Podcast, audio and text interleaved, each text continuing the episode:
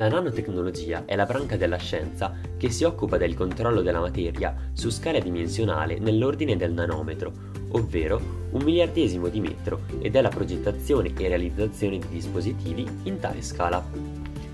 Fino a poco tempo fa le nanotecnologie erano un argomento quasi di fantascienza.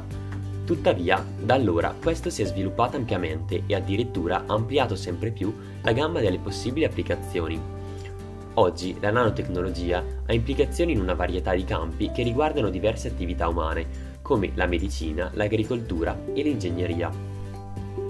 L'ingegnere delle nanotecnologie potrebbe ricoprire ruoli come la coordinazione e la direzione di progetti di elevata complessità ed è in grado di svolgere l'attività di leadership grazie alle acquisite capacità di sviluppo di metodologie e prodotti innovativi.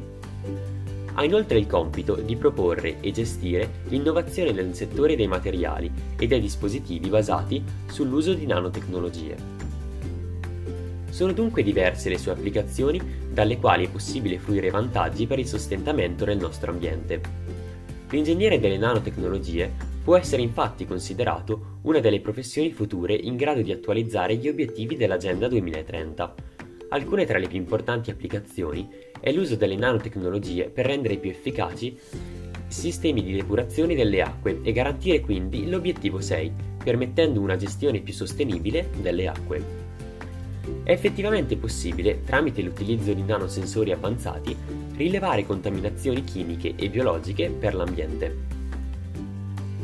La nanotecnologia può essere utilizzata anche per sviluppare processi di produzione energetica più rispettosi dell'ambiente, un esempio è quello dell'utilizzo dell'energia solare tramite cellule fotovoltaiche che garantirebbe l'obiettivo 7 dell'Agenda 2030, ossia assicurare a tutti l'accesso a sistemi di energia economici, affidabili, sostenibili e moderni.